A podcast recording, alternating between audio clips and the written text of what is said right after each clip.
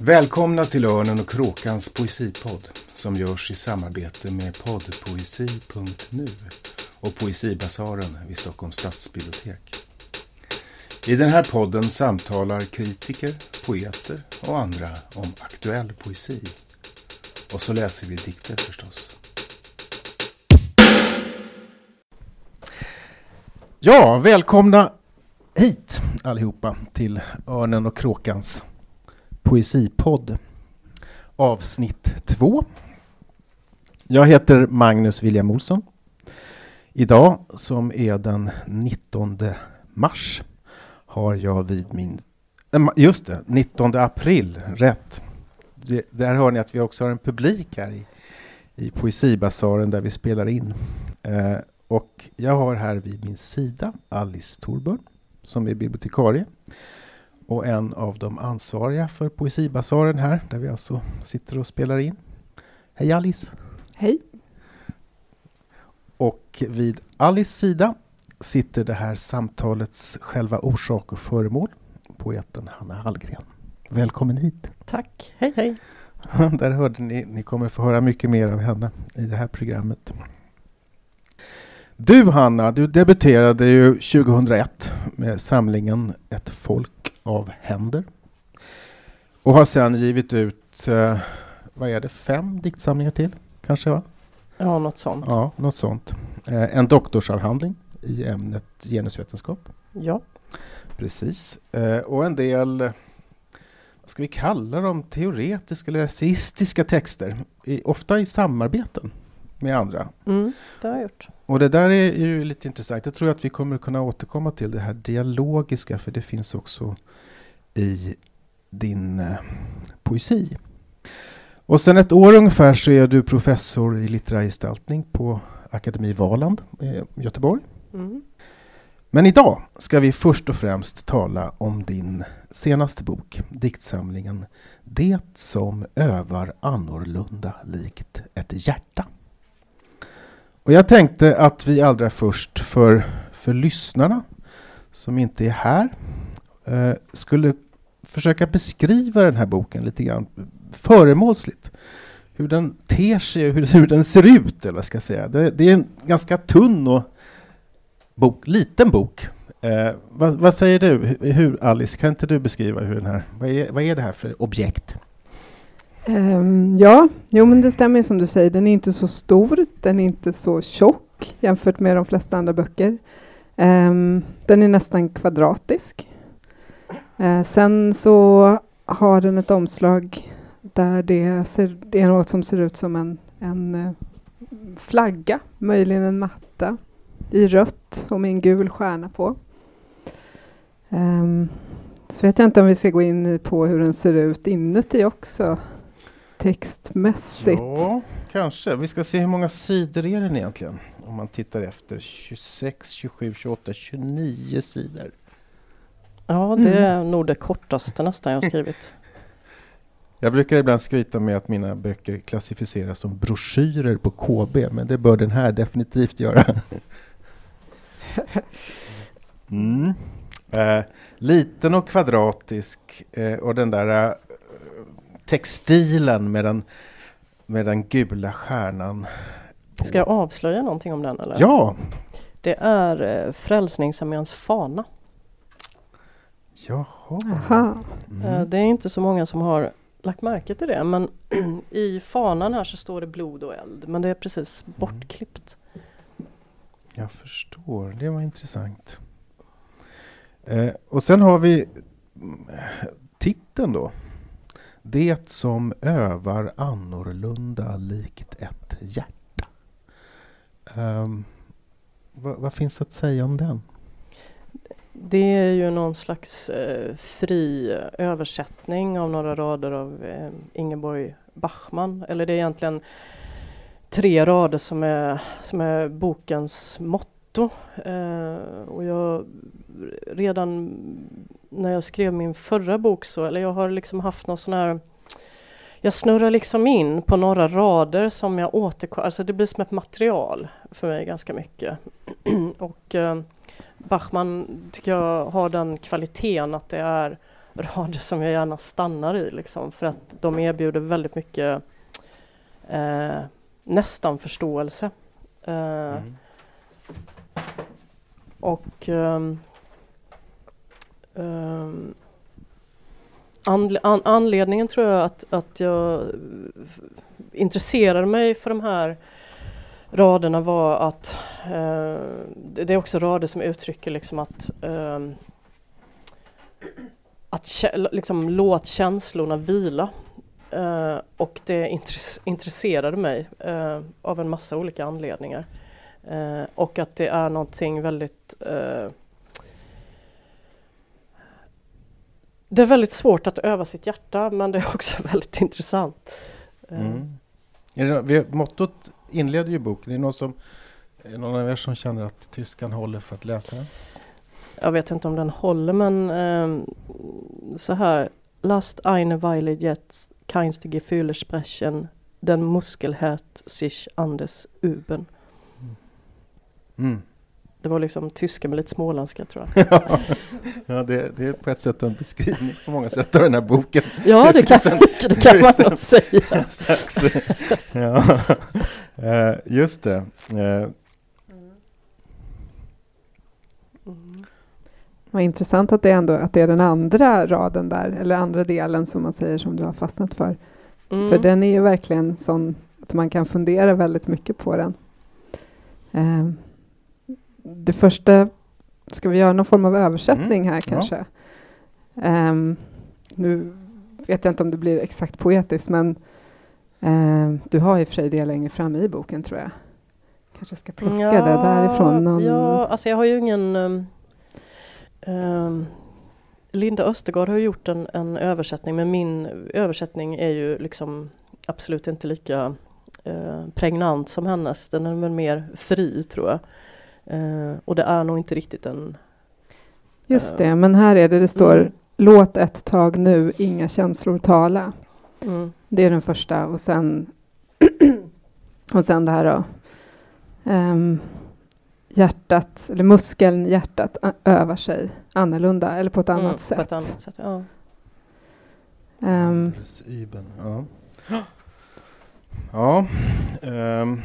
För den första raden där, just att man ska vila och låta känslorna vila, mm. känns ju ganska omedelbar. Men den andra raden är ju, är, är ju inte det. Nej, den Rent... är ju lite mer uppfordrande kanske på ett sätt. Ja. Mm. Uh, kanske skulle du helt enkelt börja med att läsa en dikt. Mm. Då börjar jag från början, tänker jag. Med den första dikten, ja. Mm. En utdragen ton genom ansiktet, en liljas vida ljudande hav. I väntan på längtan sluter sig åter vattnet, inte en krusning men ett hjärta rustat. Lätt som en sten studsar, ett övergivet rede, en knuta blod. Den vita duken och en människa blir till ett bord, en stol, några bla- blad rämnar. Utan ansikten blir människor i flock till ett koppel, utan försprång, utan kärlek, där de stampar i varandras spår och spärrar alla vägar efter att deras himmel fylldes i. Att älska var att vara rädd, själva faran för varandra, gatorna eller vem som helst kan få oss. I väntan på längtan återtar jorden sina döda. En fullständig kärlek som låter liljor växa ur stillnade drömmar och stillnat blod. Ur hjärtan som sover bland stenar. En fullständig kärlek, liksom döden trasig. Ett ljudande gräs, just så enkel. Det hela är inte helt intill förvandling växt. Förstår du, lyft blicken och se. I väntan på längtan blir himlens fåglar till pilar. Det spänns en ljuvlig ytas vinge, sak för sak i mänskligheten, till stillhet att vända sig bort mot vingar. Seraf att darra tröskellös. Mm. Tack. Um. Jag tänker på när jag har läst den här boken, men också din, flera av dina tidigare böcker, så finns det en poet som hela tiden återkommer till mig lite överraskande, och det är Thomas Tranströmer. Uh, Ja, det var överraskande. Man. Ja, men det, det är faktiskt, det finns ett, eh, dels så är det, är det eh, vad ska vi säga, motiviskt kanske, att det finns ett, eh, det finns ett påtagligt, vad ska vi säga, en religiös nivå i dina dikter, som rör vid till exempel i den här, i den här dikten vid eh, det epifaniska, vid, vid epifanin, vid, det, vid den plötsliga uppenbarelsen eh, och det himmelska. Eh, och det där tycker jag är intressant, men också i, i ditt användande av eh, vad ska vi säga, symboler. Eh, här hjärtat förstås, eh, himlen, du har ofta tidigare använt, och ansiktet förstås, eh, och handen, och det där eh, det där påminner väldigt mycket, eller det, för mina tankar ofta till Thomas Tranströmer, som äh, arbetar med samma symboler och också har den där, äh, vad ska vi säga, eskatologiska religiösa dimensionen i sin poesi. Hur, hur, hur, hur, hur, hur, hur står religionen äh, i, i, i förhållande till din diktning? Mm. Alltså jag tr- jag tr- det är ju så att säga ett språk som jag med min uppväxt inom Frälsningsarmén så att säga föddes in i. Så det är, det är, det är kanske det första lyriska språket som jag i någon mening tillgrep när jag väl började. Alltså när jag började skriva poesi i, i tonåren, så var det ju, då var det ju väldigt mycket egentligen texter som gick i dialog med, med Bibeln på olika sätt. Eh, och de partierna som jag tyckte liksom kanske var mest... Eh, Uh, ja, men uppenbarelse i boken var ju väldigt lätt att förhålla sig till, exempelvis, och sådär. Uh, höga visan kanske. Um, så att jag tror alltså att det, det är ett språk som för mig är hemma mycket. Alltså det känns inte konstigt. Uh, jag är uppväxt med de här: är du ren i hans blod? Uh, är du tvagen i frälsarens blod? Uh, är din klädnad fläckfri? Är den vit som snö? Är du tvagen i frälsarens? Alltså liksom att de här... Um, um, det på ett sätt ganska dramatiska uh, språkbruket framkallar liksom inte så mycket dramatik hos mig.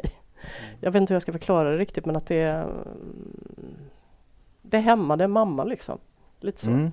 Jag tänker på det, och det, det, det känns ju väldigt starkt, eh, inte minst i den här boken. Men det är också en, det, det är en, en språk, det är en diskurs, eller vad man ska kalla det för. Men det är väl också en, det handlar väl också om någonting. Det finns väl också en innebörd i, i det där. Uh, alltså, med, med, om det du... Ja, alltså det finns, det finns flera ingångar så att säga till boken, och jag, jag kan väl säga att en av ingångarna handlar om att eh, berör några rader av Somayel Sussis som, som är i eh, det är, eller en, ett omkväde liksom i boken som är i väntan på längtan. Så att jag kan väl säga att om det, om det finns någon och den kan vara religiös och den kan vara existentiell. Det kan, jag behöver egentligen inte sätta något epitet på det, men att, att försöka att bevara ett hopp i även ett hopplöst eh, läge. Eller i ett akut läge som det var när jag började skriva boken. Um, men att det är någonting um, som jag nog kan förknippa med min... Um,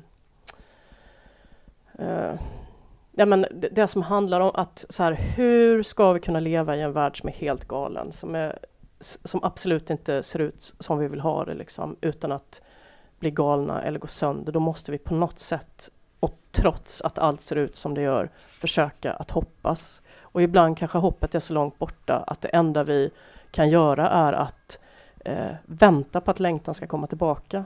Alltså någonting sånt. Mm. Uh. Absolut, det förstår jag uh, verkligen. Det, det, man skulle ju kunna tänka på det som en, ett messianskt drag. Alltså att behålla tron eller hoppet på det kommande. Mm. I någon mening. I, i, i den här, du skriver här i den dikt som du just läste. I väntan på längtan återtar jorden sina döda. En fullständig kärlek som låter liljor växa. Och så vidare. Det, det, där, känner man, där finns det ju just en, en messiansk tematik.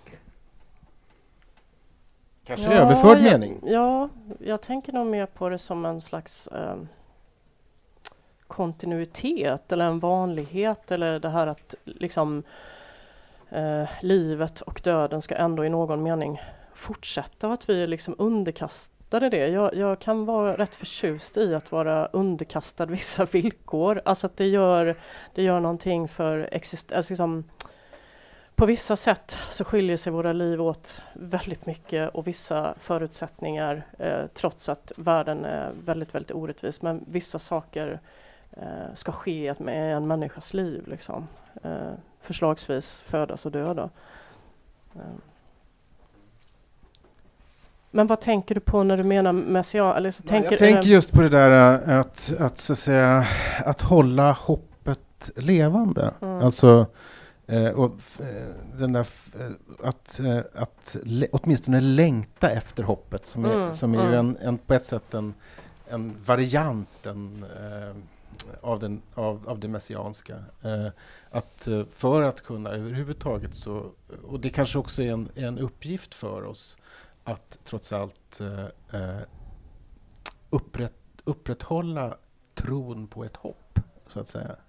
Men det är ju en, en väldigt, väldigt stark religiös judisk-kristen tradition. Mm. Den messianska, helt enkelt. Mm. Vad tänker du, Alice?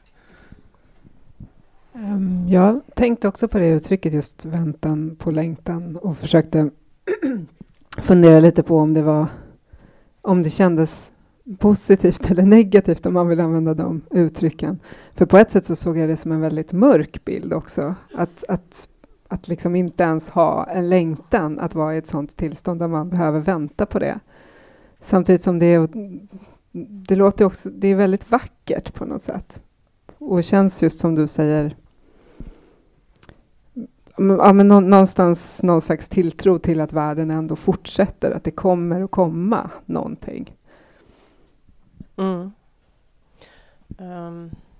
Men... Den, den, den har ett sammanhang också där den kommer ifrån, eller hos den här eh, palestinska poeten. Ja, ja det, det är ju, det kommer ju från en dikt. Och nu var det länge sedan jag tittade på den dikten så jag har den liksom inte i huvudet. Och det, och det, och det, var, det blev ju också så att säga... eh, Jenny Thunedal och jag skulle egentligen ha åkt till Gaza. Eh, men vi fick inte inresa tillstånd och sen...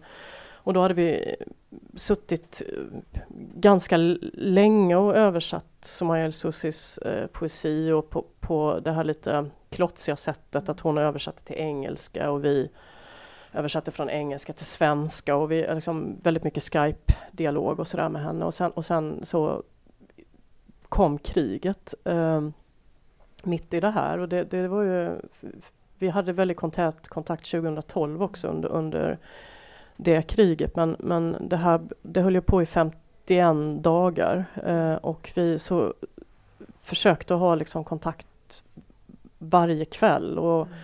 jag tror för mig för mig blev ju att börja skriva boken också ett slags sätt att bearbeta så att säga mina känslor i relation till det här liksom, för att um, det var inte synd om mig för jag var inte i kriget. Men jag hade ändå känslor tror jag som jag var tvungen att, eller på något sätt. Jag ville, jag behövde, jag behövde artikulera någonting liksom, kring en sån här liksom, erfarenhet som tvingar ner en. Och också tvingar en att förstå att det är så ohyggligt lite jag kan påverka den här situationen. Mm. Jag tänker på det du sa om, om det där... Eh, vad ska vi kalla det? det? Det kanske är fel ord, men det universella, det för alla giltiga eh, i, i tillvarons människor eh, så, på, som är trots att det är att det finns att våra liv så starkt bestäms av det för alla olika. Eh, då tänker jag på eh, det. Här finns två bilder eller symboler kanske rent av är, går att tala om. Det, som det ena är då ansiktet och det andra är hjärtat. I den här dikten börjar med, med en väldigt stark bild där i ansiktet. En utdragen ton genom ansiktet. En väldigt stark bild tycker jag. Och, och jag upplever att, att ansiktet i din poesi eh, eh, betecknar det etiska i någon mening. Och hjärtat då i, också i, i sin tradition, misericordia, det, det gemensamma, det, det, det genom hjärtat gemensamma, det som vi har tillsammans, medlidandet kan man kanske säga, genom hjärtat. Hur, hur, tänk, hur, hur, hur tänker du över de här? Det är, det är ju djärvt på ett sätt att använda de här symbolerna som mm. för, för många skulle upplevas liksom lite scary så där, för att de är så oerhört använda eller de är så tyngda av, av tradition. Um, ja, jag vet ju inte så att säga riktigt hu- hur jag lyckas med det, men hjärtat, handen, ansiktet är ju... Um, Ansiktet är ju gräns på något sätt. Um, hjärtat tror jag inte... Jag vet inte om jag har jobbat så mycket med hjärtat för, förut. Jag är lite osäker på det. Men, och händerna är det som, som vidrör. Uh,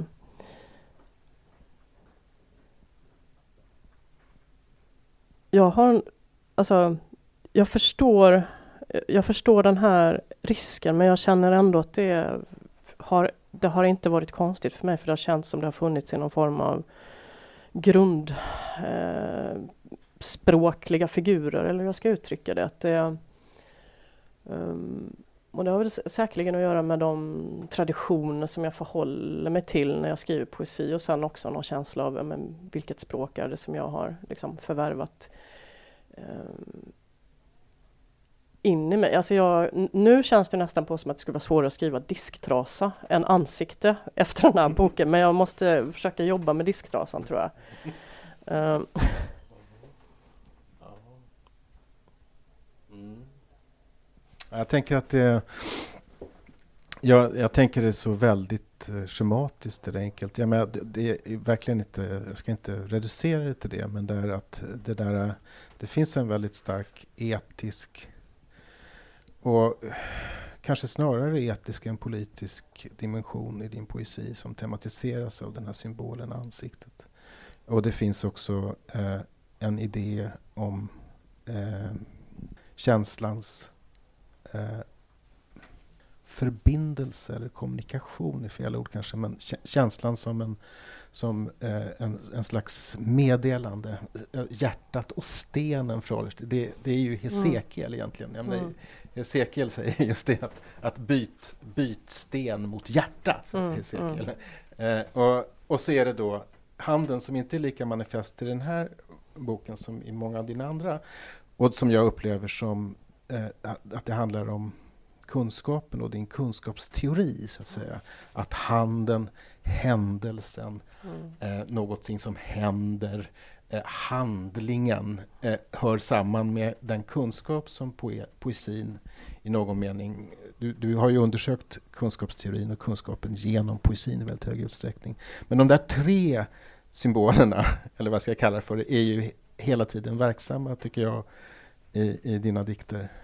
Mm. Men, och jag menar, jag, jag tänker att det är lite också sådär poetiskt allmängods, att vad är, vad är en dikt, att det är halvvägs, eller så är det en Ulrik Thorms, halvvägs en teori, halvvägs en, en, en sång, och, och för mig så jag har tagit fasta på, jag tror jag läste hos uh, Ulla Isaksson i, i boken om E, där beskriv, det beskrivs hur huvudpersonen ligger på sängen och känntänker. Och det är en sån här figur som jag eh, ofta har eh, kommit tillbaka till. Att det, det är lik, alltså, poesin ska känntänka. Känntänker jag. Mm. Mm. Ja, i den, den, den förra boken, eh, eller din förra bok då, Prolog till den litterära vetenskapsteorin, så kan man verkligen känna att det är mycket känttänkande, tänker jag. Den eh, handlar ju om en förlust, döden, gränsen mellan liv och död, så som, som jag läser den mycket i alla fall. Um, och där går det ju också mycket som jag inte tyckte var lika, mycket, ty- lika tydligt i den här, att i den andra går du emellan någon slags metafysiskt och ett fysiskt plan och letar efter någon tröst då, eller så, på båda de platserna. I den här känner jag inte lika mycket att det finns mer det här fysiska, det, här, det vardagliga. Men det är kanske just att det är någon, Nej, någon form av... Nej, jag tror, alltså, det var, ska man säga, hantverken, eh, om jag kan ta in det perspektivet, skiljer sig. Alltså jag tror att det, det som jag började jobba med i den här boken och som jag tyckte om, alltså den är, den är ju ganska, eh, eller den är helt enkelt väldigt eh, ymnig när det gäller metaforer. Men det var, alltså, jag fann en stor... Eh, glädje i att, för, för jag känner nog med min poesi att jag har, om jag relaterar den till någon annan konstart, hade alltid varit musiken, att jag skriver partitur. Det, det, det har varit så här.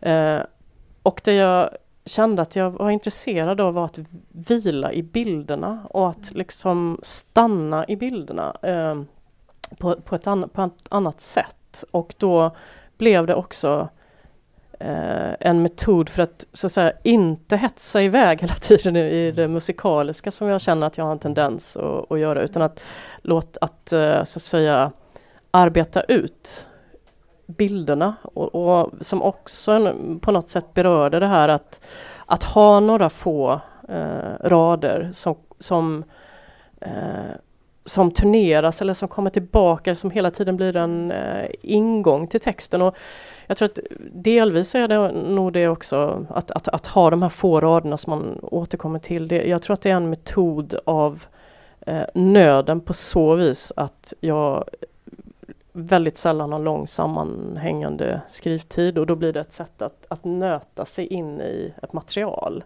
att konfronteras med samma rad. Men det är också någonting med, med upprepning. När jag skrev eh, Roslära till exempel, så tvingade jag mig att lyssna på samma musikstycke i ett helt år för att, så att säga, samla texten kring någon form av känsla. Så det blev också en, eh, ett metodarbete. Jag tänker, eh, jag ska be dig att läsa en dikt till snart. Jag ska bara säga någonting om detta med de här skillnaderna mellan böckerna. Jag tycker att min förra bok handlar ganska mycket om passagen och gränsen eh, på olika sätt. Och som du också har varit inne på i din poetik, mer explicit i det transversala som du har talat om en del och så. Eh, Medan den här boken i så hög utsträckning handlar om att ställa sig öppen. Du skriver här i början att vara tröskellös, som det sista ordet i den första dikten är. Att liksom, vad, vad är det och vad är det möjligt att ställa sig öppen mm. mot världen? Eh, eh, Men vill, vill du inte läsa en till? Jo, absolut.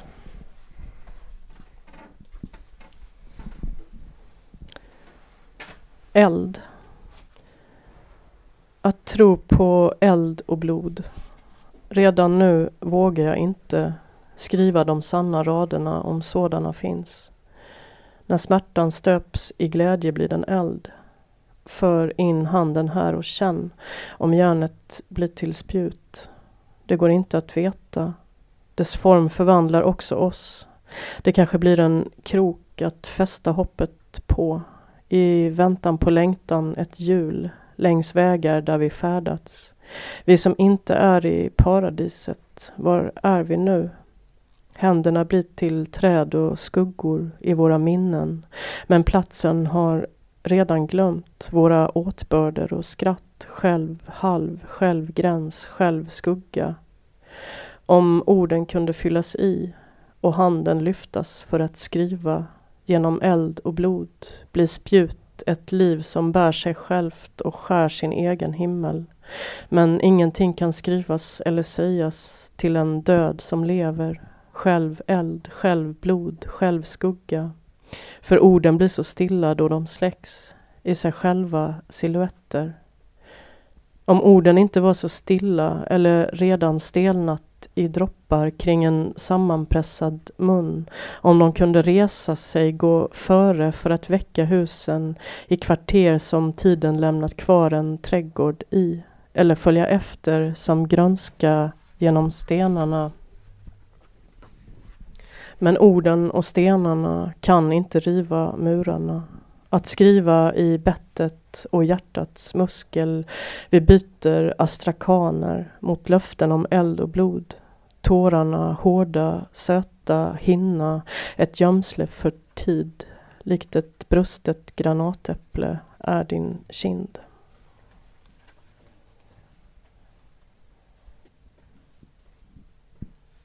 Tack. Det här är ju en otroligt eh, komplex dikt. Trots att den ju handlar om något så elementärt. Eller dess titel är så elementär. Eld. Mm. Eh, jag har undrat lite över den där titeln. Det finns ju, som du säger, den här eld och blod. Och när du berättade om det, om Frälsningsarmén. Och, mm. så, så, så är det klart att då, då ser man ju genast att den... den eh, Uh, det finns där. Men uh, vad är det här egentligen för eld?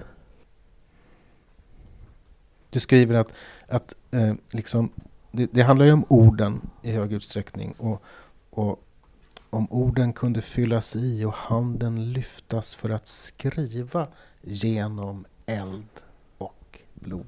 Ja, men jag, jag tror att jag tror att för mig är det, alltså i någon mening, frågor som turneras igenom det här eh, i väntan på längtan. Att vara... Eh, jag ska ta den enklaste bilden för detta som jag, som jag känner. Och det är från mina egna tonår. Jag tillåter mig att bli lite biografisk.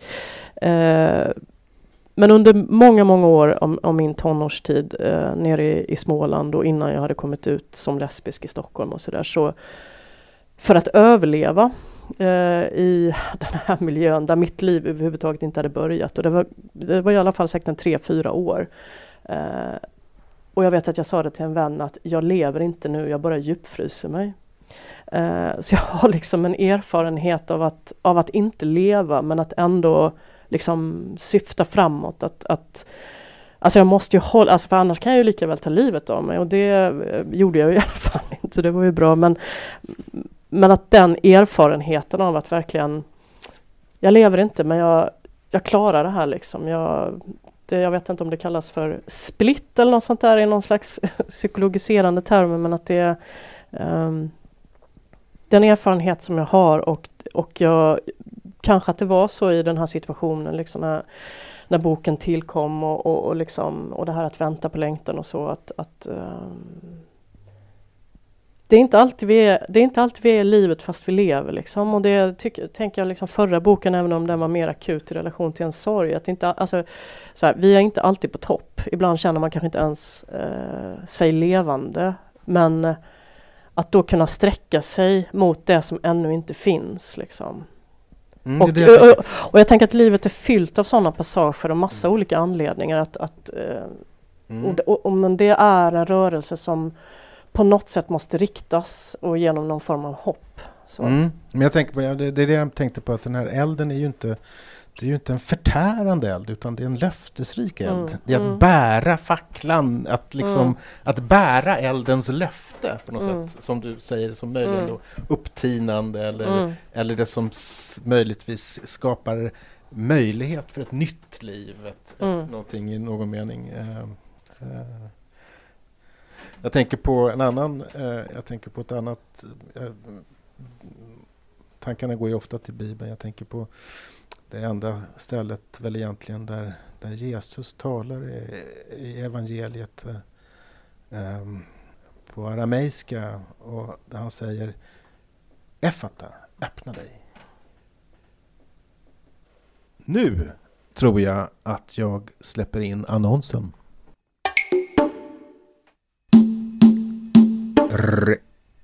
Reklam. Kritiken den krisar alltid, men kanske mer nu än någonsin. Men måste det vara så? På Kritiklabbet så experimenterar vi tillsammans med tekniker, kritiker och ekonomer för att hitta de nya vägar för dagskritiken som vi är övertygade om finns även nu i det nya medielandskapet. Vill du vara med om den processen och är student så gör praktik hos oss. Vi finns på kritiklabbet punkt se.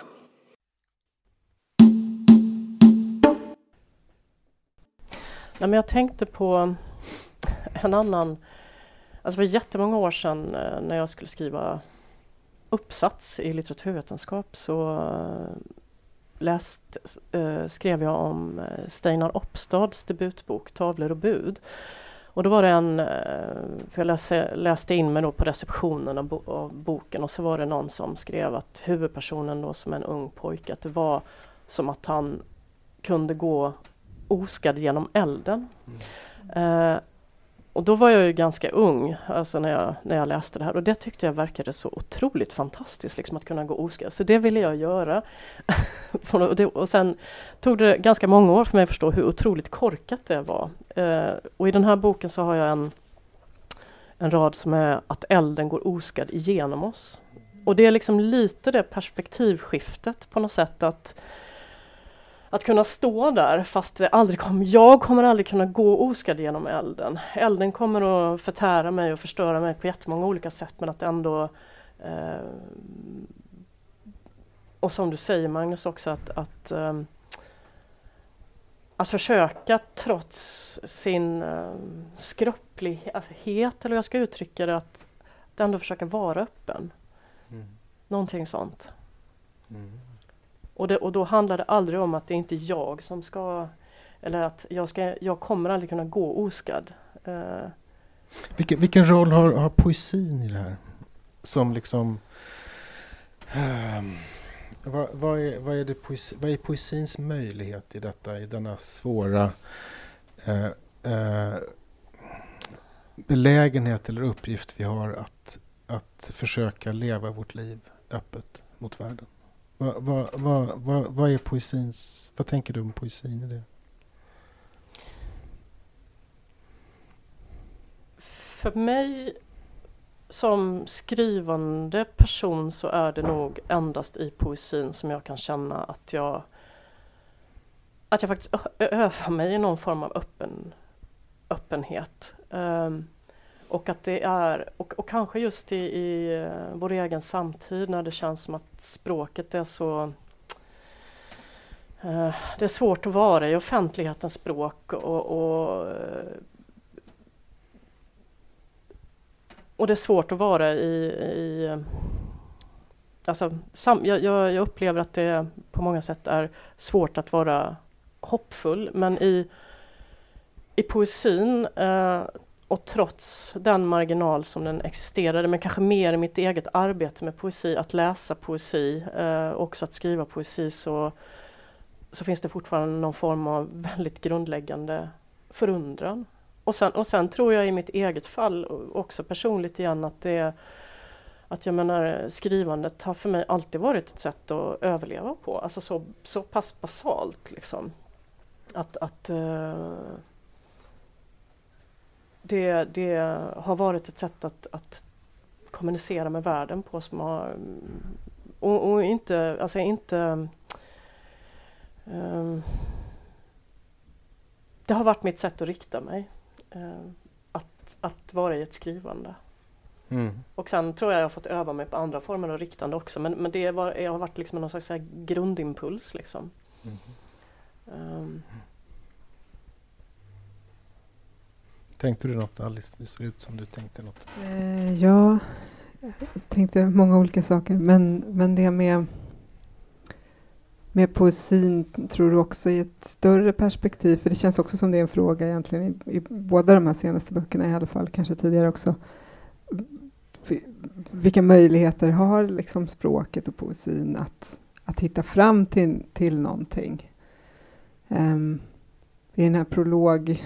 Um, till den litterära vetenskapsteorin känns det ju som en stor fråga där. Kan språket trösta? Kan språket säga någonting om vad, vad en förlust är? Eller så?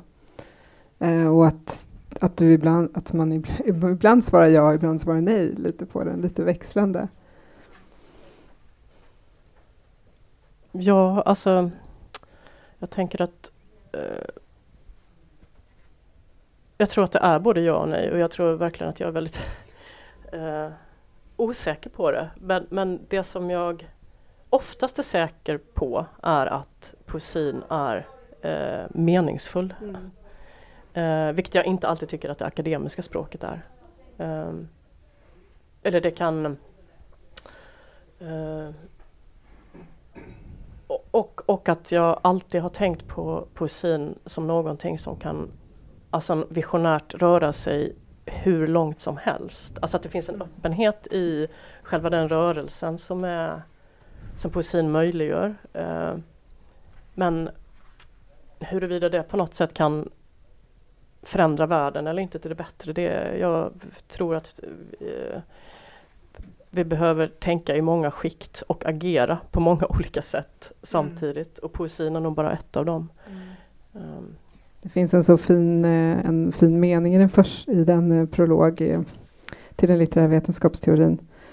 Um, som jag kanske inte ska läsa hela, men det är i alla fall att det skrivs som ett, det stora språkhålet.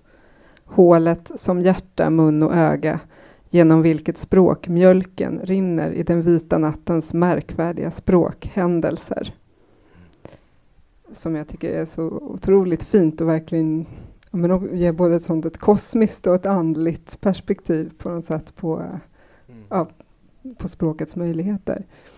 Jag tänker att där också det finns någonting eh, i din poetik eh, som har med det att göra att, att eh, Uh, poesin är inte ett annat språk, utan det är, en, uh, det är ett annat sätt uh, att språka, eller vad jag ska säga. Och det där tycker jag är intressant, för att det har att göra med just vad poesin är för slags ort i förhållande till, till, till världen och till livet och det liv man lever och så.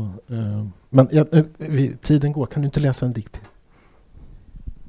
Jo, hur mycket går tiden? Hur? Nej, men inte jätte, men det, jag tycker absolut att du ska läsa nästa dikt. Ja. Den är så otroligt fascinerande.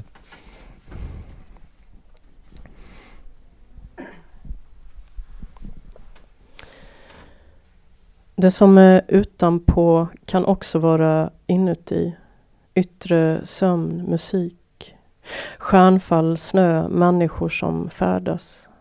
Blickens lösgörande av världen, gröna skott, lösöret i detta, detta virvlar, försäger sig. De svarta svanarna kan lyfta, men aldrig räknas in.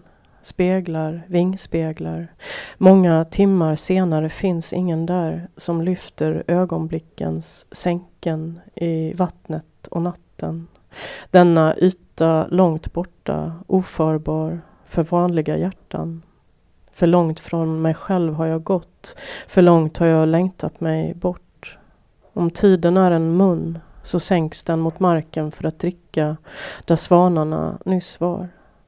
Det konstiga är denna muns kärlek som liknar likgiltighet, men är noggrant räknande och namnar med tungan sina stygn till namn för ofödda, levande och döda. Namn som räcker en vingbredd men knappast krusar ytan. De vingslag som hörs i natten, som kunde de lösgöra sig, tillhörde aldrig oss. Kan hända är de sagor eller drömmar, men låter sig inte samlas in. Våra händer är annorlunda, de fäster ögonblicken vid och vattnet rinner igenom dem. Underliga sagor har vi som lever oss och hoppas i vårt ställe. Förunderliga dagar då jag var en levande död, men önskade att tiden skulle nå mig. All dess hårdhet, stål som skär, öppningar i händernas värn. Att världen fanns i dessa sår, hur elden går oskadd igenom oss. Att svanar lyfter, vattnet brinner. Tiden stelnar i blicken som lyfter över vattnet. Det sköna är blott det förfärandes början. Så böj mig ner för att spegla eld och ge den mina ögon, elden i sin sömn. Kol och kol försvanar när världen börjar om. Nattens dok och ögonblickens. En långsammare hand än jag mindes haspar fast fönstret. Ljuset i rummet är halvt, men skuggan lever som ett träd.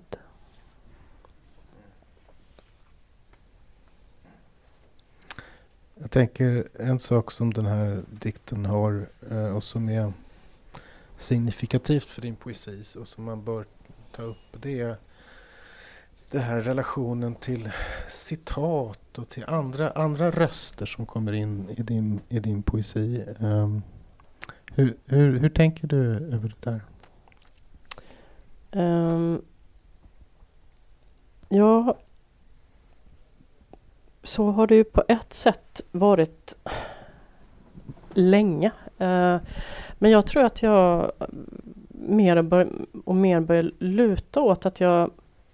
Alltså jag tänker att alla texter omges av någonting. Jag tänker att all poesi omges av annan poesi. Men jag använder nog nästan som... Det påminner ganska mycket om annan forskning, så att säga, på så vis att det nästan blir som ett, som ett källmaterial som jag, som jag förhåller mig aktivt till i skrivandet, och som också på ett ganska fysiskt sätt känns det bli material. Och att jag ofta har det så att det är några författare och så är det några rader som, så att det egentligen, det är inte... Det är inte ett enormt citatmaterial många gånger, utan det är liksom texter som jag återkommer till, just de här raderna eller den här dikten eller de här. Men när jag, när jag skrev Prolog till den litterära vetenskapsteorin till exempel, så var jag helt inne på Laura Ridings De dödas liv, och, och några egentligen, tror jag, öppningsdikten där som jag hela tiden återvänder till, och att det blir... Ja, men lite som att man har en deg som så här jobbas om på något sätt. Och att det blir, det är ganska fysiskt också. Men, men för, det påminner mycket om att på något sätt att sitta i ett arkiv, eller hur jag ska uttrycka det. Det är bara liksom att det, det, är, det ska inte resultera i liksom en akademisk artikel, utan det ska bli en, en egen text. Och jag tänker att oavsett om, man är, om vi är öppna eller inte med citaten, så tror jag alla som skriver är inne i andras texter. Um, ofta och mycket. Och jag är kanske det ovanligt mycket, jag vet inte. Men, men jag, jag får liksom energi av det. Att, att texten då, att själva texten är öppen. Mm. Här finns, jag tänker det finns så många olika nivåer på hur olika t- sätt som texter eh, medverkar eller träder in eller eh, tar plats i din poesi. I den här dikten som du nyss läste till exempel. Alltså, dels finns det då, vad ska vi säga, det, det som du talade om som din barndomsspråk och hela det här bibliska som ju hela tiden är närvarande i, i det du skriver. Eh, sen finns det då de här, i, i andra änden, i andra polen, är ju de här eh, raderna som du så att säga arbet, knådar och arbetar med, så att säga. Och sen finns det då ytterligare ett slags allusivt rum eh, som är mera, här till exempel i, ja, det finns det förstås de här svanan, flygande svanarna från, från, från sagovärlden. Det finns eh, eh, det, det finns igen en, en i stort sett en Thomas Tranströmer titel för levande och döda. eh, det finns eh, helt enkelt många sätt som många sätt som andra texter som den, den om vad du kallar det för, att dikten alltid är satt någonstans i, i, en, i ett sammanhang, och hur det där sammanhanget träder in i, i, i din poesi. Um, den där uh, den där frågan om, om uh, vad ska jag säga uh, egenart och det egna och det, det andras I, i det poetiska arbetet. Hur, hur, hur, hur känner du där? Alltså jag... Alltså det finns ju något... Den, den första reaktionen på det du frågar om, det är ju att det finns någon sån här etisk forskarnivå som gärna vill nämna då vilka citat det är. Och samtidigt så vet jag att det är absolut inte alltid jag gör det. Uh, men jag tänker mig... Jag tänker mig att poesin, precis som en, en forskande text, alltid förhåller sig till material. Och jag tror den kan förhålla sig till händelser i livet, den kan förhålla sig till en död, alltså den, den förhåller sig till, och den kan också förhålla sig till annan litteratur. Så det skulle egentligen vara, tror jag, eh, min ingång till frågan, att att Och som, och som jag kan tycka är intressant, och nu när jag för första gången jobbar på en, på en konstnärlig fakultet, eh, efter att jag har varit på, inom humaniora och samhällsvetenskap tidigare, men att, och, och, att, att eh, i många andra discipliner på något sätt så finns det alltid, eh, du har den tidigare forskningen, du ska förankra dig bland auktoriteterna liksom. Det finns absolut ingen föreställning om att du är först eller att du är ny liksom. Medan det, i, i alla fall det modernistiska, konstnärliga kredot, så är det liksom att, att jag skapar någonting nytt och jag är först liksom. Och det, så tänker inte jag. Eh, jag kanske gjorde det när jag var yngre, men så, jag, så tänker jag, och jag Och jag vill kunna använda andras texter. Jag tycker det är liksom en, en, rik, en rikedom. Vad var det jag läste av? Paul Celan hade sagt att den omogna poeten härmar den mogna poeten själ. Tror jag det var, något sånt. Jag är väl mitt emellan då kanske.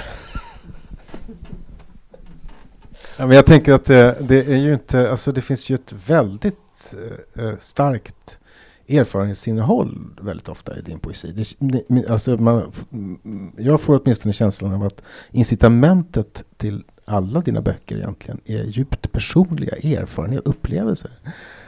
Att det finns ett starkt, liksom, att det finns ett väldigt starkt förbindelse mellan leva och skriva. Ja, det gör det. Eh, det gör det. Jag skulle nog Jag har liksom ingen eh, skrivimpuls riktigt som ligger, som jag skulle kunna tänka mig ligger väldigt långt bortom det liksom. Eh, jag tycker att det är svårt att hitta på. Eh, och ändå hittar jag ju på hela tiden. Men, men alltså den här... Eh, jag kan också bli provocerad, prosaister som bara hittar på. Och samtidigt kan jag älska att läsa det. Uh, och jag tänker att de hittar väl heller inte bara på så, naturligtvis. Men, um, nej men att, alltså, alltså det, och det har väl också att göra med en känsla av att man vill att någonting ska vara sant. Men det självupplevda behöver ju inte vara sant. Och det fiktionaliserade behöver ju heller inte vara osant. Alltså det är ju väldigt komplexa... Um, Jag brukar, jag brukar alltid tänka att i, inom poesin så finns det ingen fiktion. Alltså hela den där idén om faktum och fiktum som, som uppstår någon gång i senantiken, den existerar överhuvudtaget inte i poesins tradition. Eh, poeter, det finns inget att hitta på. I den meningen. Nej, jag får, nog, jag, får nog, jag får ta det till mitt hjärta och begrunda, Magnus, känner jag. jag, jag tänkte på formen på dikterna. Eller rent hur de ser ut på sidan. Att, de, att det skiljer sig åt ganska mycket. Är det, också, är det någonting som du liksom tänker på? Att det är intressant och viktigt att, att skriva på? Ibland är det som korta strofer sådär. Ibland är det mer som block av text. Eller är det bara något som blir? Alltså jag tänker ju på kompositionen. Eh, men i vilket skede jag tänker på kompositionen skiljer sig lite åt. Alltså både Roslära och Prolog, den jag, näst sista boken, d- där komponerade jag, alltså för att jag höll på så pass länge med de böckerna ändå, att, och, och särskilt Roslära som var liksom en stor satsning på många, på många sätt liksom.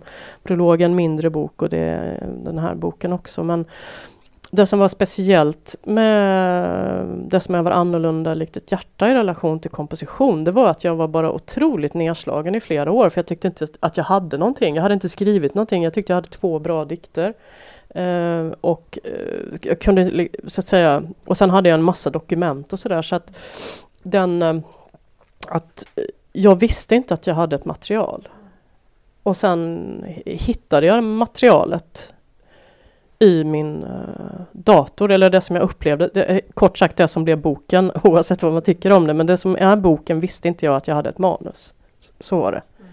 Fram till att jag bestämde mig för att jag inte b- bara skulle vara ledsen. Så. Mm. uh, jag tänker att vi ska helt enkelt avrunda nu, för att tiden är ute. Och jag skulle vilja be dig att uh, att avsluta den här podden med att helt enkelt läsa ännu en dikt ur Det som övar annorlunda likt ett hjärta.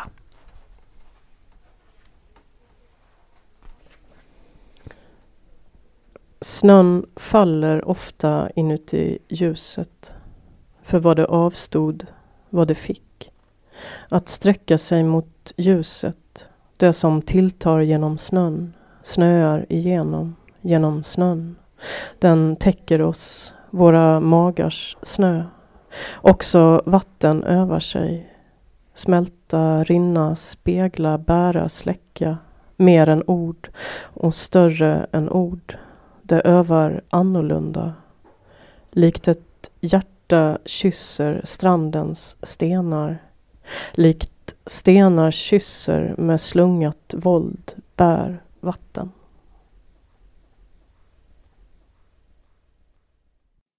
Du har lyssnat till Örnen och Kråkans poesipodd. Läs mycket mer om aktuell poesi på ornen och krakan punkt se.